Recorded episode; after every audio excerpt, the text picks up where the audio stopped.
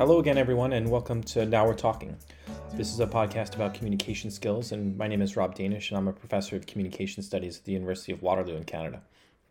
Uh, this is episode 94 of Now We're Talking. So, in episode 93, we had talked about the difference between compliance and persuasion, and that was kind of lead up into this week's episode, which is about motivational interviewing as a and the process of persuasion. So, let me first t- start uh, by linking this episode back to the previous one for a second. Um, I think that it's important to recognize at the outset that most people are resistant to change. So we don't like change. It's uncomfortable and it's difficult. And if we're we're interested as communicators in persuasion, we're interested in changing beliefs or changing behaviors. The reason people choose compliance tactics instead of tactics of persuasion, which is how, what I was saying in the previous episode, is that compliance tactics are easier to do. That they're they get a shorter term reward from them, and persuasion is just harder and, and it's more complicated. So if change is something most people resist, and you know it's going to be hard to get someone to change to begin with, then you might fall back on compliance tactics instead of persuasion tactics because you know how difficult it is going to be to persuade someone. Uh, so today I, I want to talk about um, motivational interviewing. And um, why I, I want to talk about this is that I think it's a useful tool for um, developing our skills at persuasion and learning how to persuade someone instead of just force them to comply with us. Motivational interviewing was developed by two guys named William Miller and Stephen Rollnick in 1999. And it was a structured approach to negotiating and supporting people that are attempting to go through behavior change.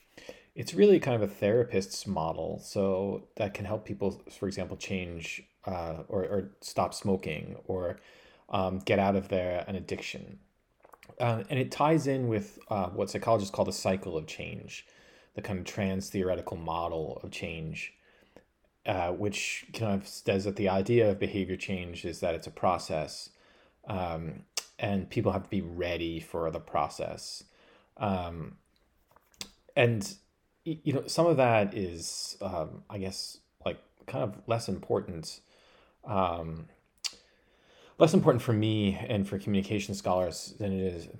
And so, what I want to do is try and take some of the insights of motivational interviewing and read them like um, a communication scholar would read them and try and take from them kind of uh, indications about how we might improve our, our skills at persuasion.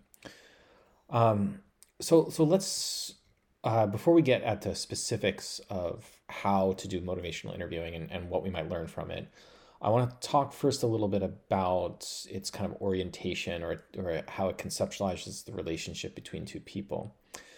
So basically, the hypothesis of motivational interviewing is that, um, and, and remember, this is something practiced by therapists, so that the greater the therapist uses motivational interviewing skills, the greater the likelihood that a person will change. And then when the therapist exhibits uh, communication behaviors that are inconsistent with motivational interviewing, the less likely the person is to change. That begs the question what are the skills and communication skills and behaviors that are consistent with motivational interviewing and what are the ones that are inconsistent with? Well, at this point, it shouldn't be, uh, it, it, some of this should be clear from this podcast, but the most common motivational interviewing communication skills are open questions, simple and complex reflections, and affirmations. And those are the things that lead to greater change on the part of the person you're talking with. And then the communication behaviors that are inconsistent with motivational interviewing are confrontation, warnings, and unsolicited advice. So when you confront someone, when you warn someone, and when you give them unsolicited advice, they are less likely to change. Um, so what what do we what else do we learn from motivational interviewing? Um, the reason why open-ended questions and reflection and affirmation work and confrontation um, and unsolicited advice don't work is that motivation to change is or has to originate in the person that is expected to change. It can't be, the motivation to change can't be imposed from without. And earlier in this podcast, when I talked about the difference between push tactics and pull tactics of persuasion, this was also what I was talking about. You can't push someone to adapt a view. It's and what motivational interviewing has shown, what psychologists have shown, is that people are less likely to change their views when you push them to do that. So the source of the change has to be this kind of internal locus of evaluation on the part of the person you're talking with. So as a communicator, what you have to do is put the person you're talking with in a position so that they feel like they're they are motivated to change, not that the change is being imposed on them. Um, this is another way of saying that uh, direct persuasion is not an effective method for changing people's behaviors or beliefs. Direct persuasion is not effective.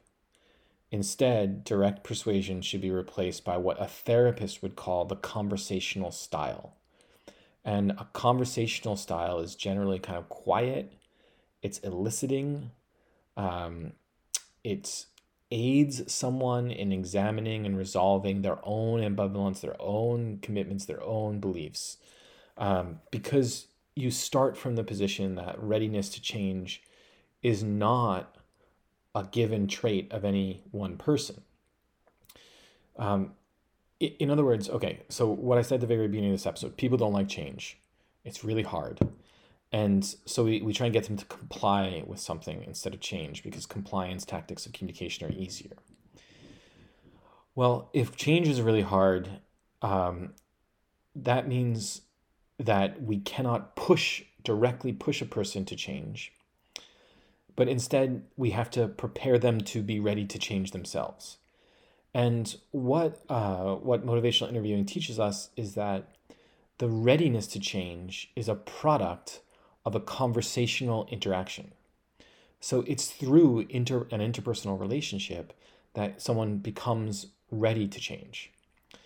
That relationship has to be more like a partnership than an expert and recipient or than a director and a subservient person etc it has to use what a second ago i just called the the motivational interviewing consistent skills like open questions simple and, uh, and complex reflections affirmations and it can't use confrontation warning unsolicited advice etc so when it's a conversation that foregrounds those communication practices and backgrounds the other ones, then that relationship or that that interpersonal interaction becomes uh, a kind of conversational partnership.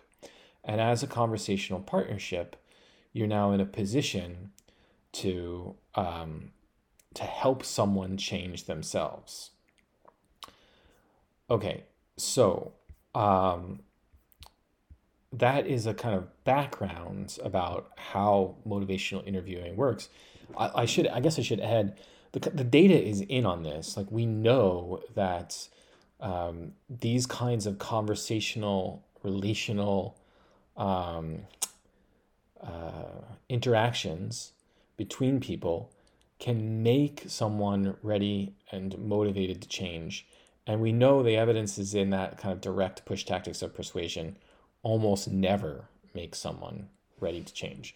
So it just doesn't doesn't happen uh, when we're when we're overly direct, and it happens much more easily when we're in a kind of conversational relationship with the other, with the other the other person. Um, so I think we need to talk about um, the skills of motivational interviewing. So there are what I think of as four uh, foundational communication skills that are used in motivational interviewing. And we can apply or use these skills in any sort of circumstance when we want someone else to change. These communication skills are really familiar to counselors um, and to therapists, etc., but they're maybe less familiar to non practicing counselors. Uh, those four skills are open questions, affirmations, reflections, and summaries. And reflections and summaries we and affirmations we've actually talked about uh, talked on here uh, about before, so they're not uh, they're not so new. Open questions invite other people to sort of tell their own story in their own words, without leading those the, someone in a specific direction. So open questions are should be used in, often in conversations, but not exclusively. Um, and when you ask an open question, you have to be willing to listen to the person's response. So there, I mean, think of an open question as the opposite of a closed question. Closed questions typically elicit a, a, yes or no answer. So, do you like bananas? Yes or, or no. Um, I'll give you a couple examples of open-ended questions. Um, so here's an open-ended. Do you have a good relationship with your parents? What can you tell me about your relationship with your parents? Um, how can I help you with X? Or help me understand your perspective on Y? Or how would you like things to be different here? Or what are good things about this and what are less good things about it? When, um, when would you be most likely to think about why? Or what do you think you will lose if you give up your job? Or what have you tried before to make something change in your life? Or what do you want to do next? Those are open ended questions. Affirmations are statements and gestures that recognize someone's strengths and acknowledge behaviors that lead in the direction of change, no matter how big or small. So, affirmations build confidence in someone's ability to change. And they have to be genuine and congruent. We've talked about congruence and, and authenticity on here before, but here's uh, some examples of affirmations. I appreciate that you're willing to talk with me today. Talking is a good thing, it's a start. Um, you're a very resourceful person. You handle yourself really well in, in that situation. That's a really good suggestion you've got there. If I were in your shoes, I don't know if I could have managed as well as you're managing. I've liked talking to you. It's been a good conversation. Those are examples of affirmations. Reflective listening is a primary skill in, um, in all sorts of good communication practices. It's basically the central pathway for engaging others in relationships and for building trust, which we've talked about on in this podcast before.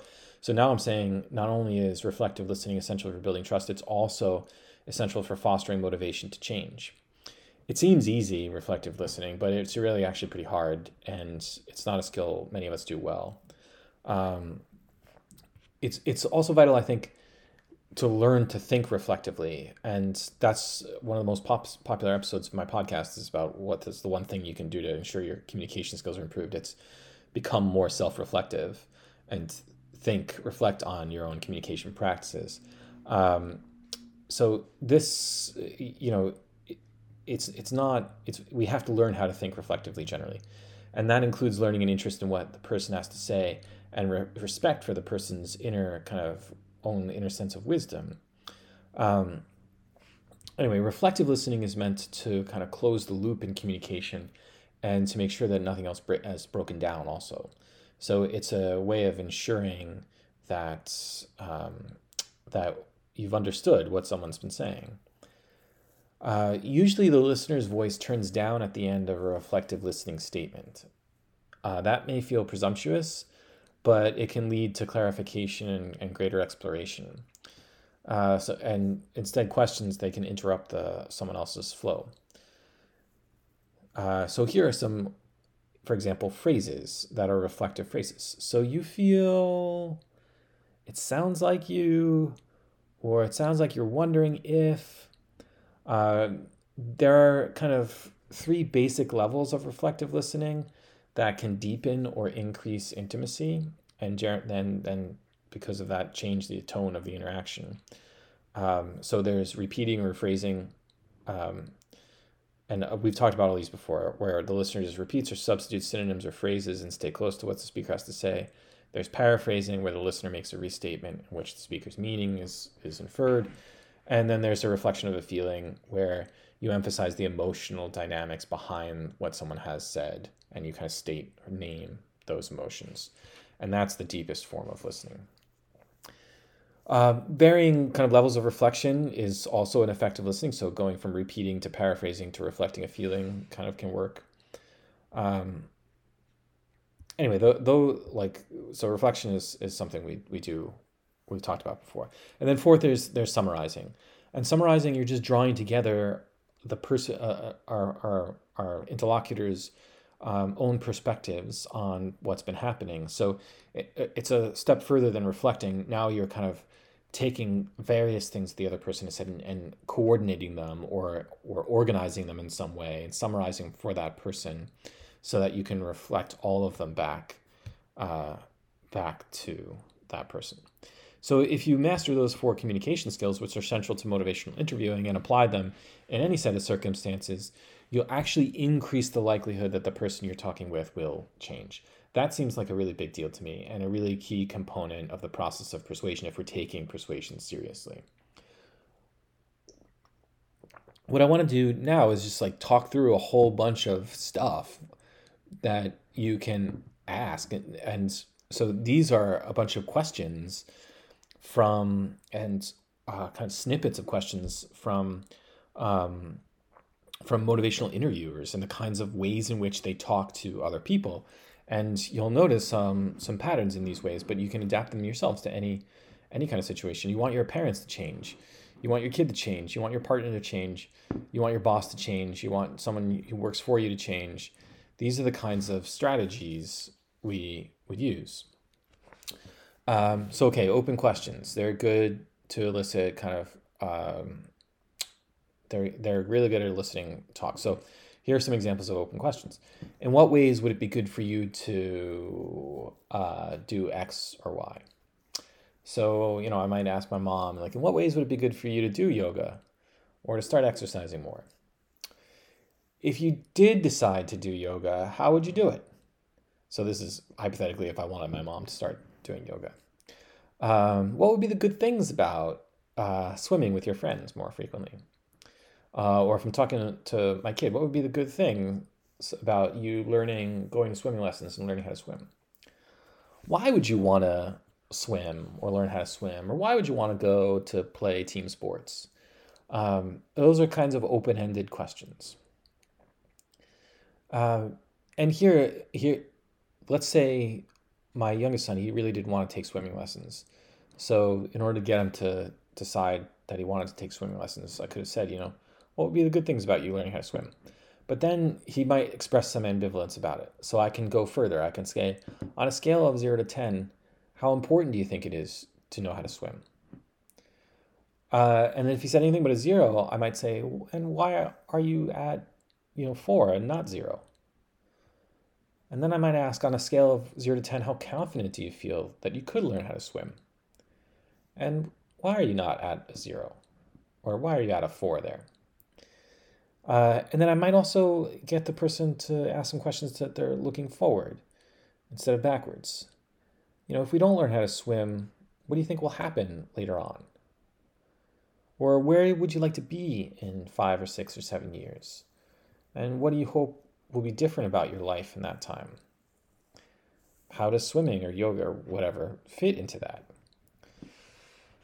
When a person then starts to talk about something different. Let's say my son starts to say, well, maybe it's not a bad idea that I should take swimming lessons. When you hear that, you need to reflect it and restate it back for the person to the person and ask for elaboration. So you don't think it's a bad idea. Are there any other reasons why you might learn how to swim?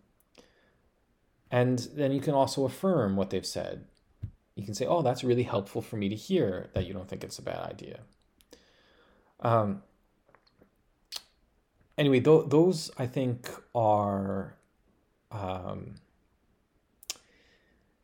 you know, and, and I can go on too. So, you know, what does it mean to you to do this or not do that? Um, what could I do to help you um, learn how to swim or be more confident in your swimming or, or whatever? Um, those are kind of additional questions. So, so hopefully you get the sense um, you know, like, well, what would have to change to make this easy for you? Or what would the next step look like for you? Or where does this leave you? Or um, what do you think has to be different for you to really enjoy swimming or yoga or whatever? Um, so I guess, I don't know, I like the way I can go on and on and on. There's, are at 20 minutes now, and I like to keep these to 20 minutes.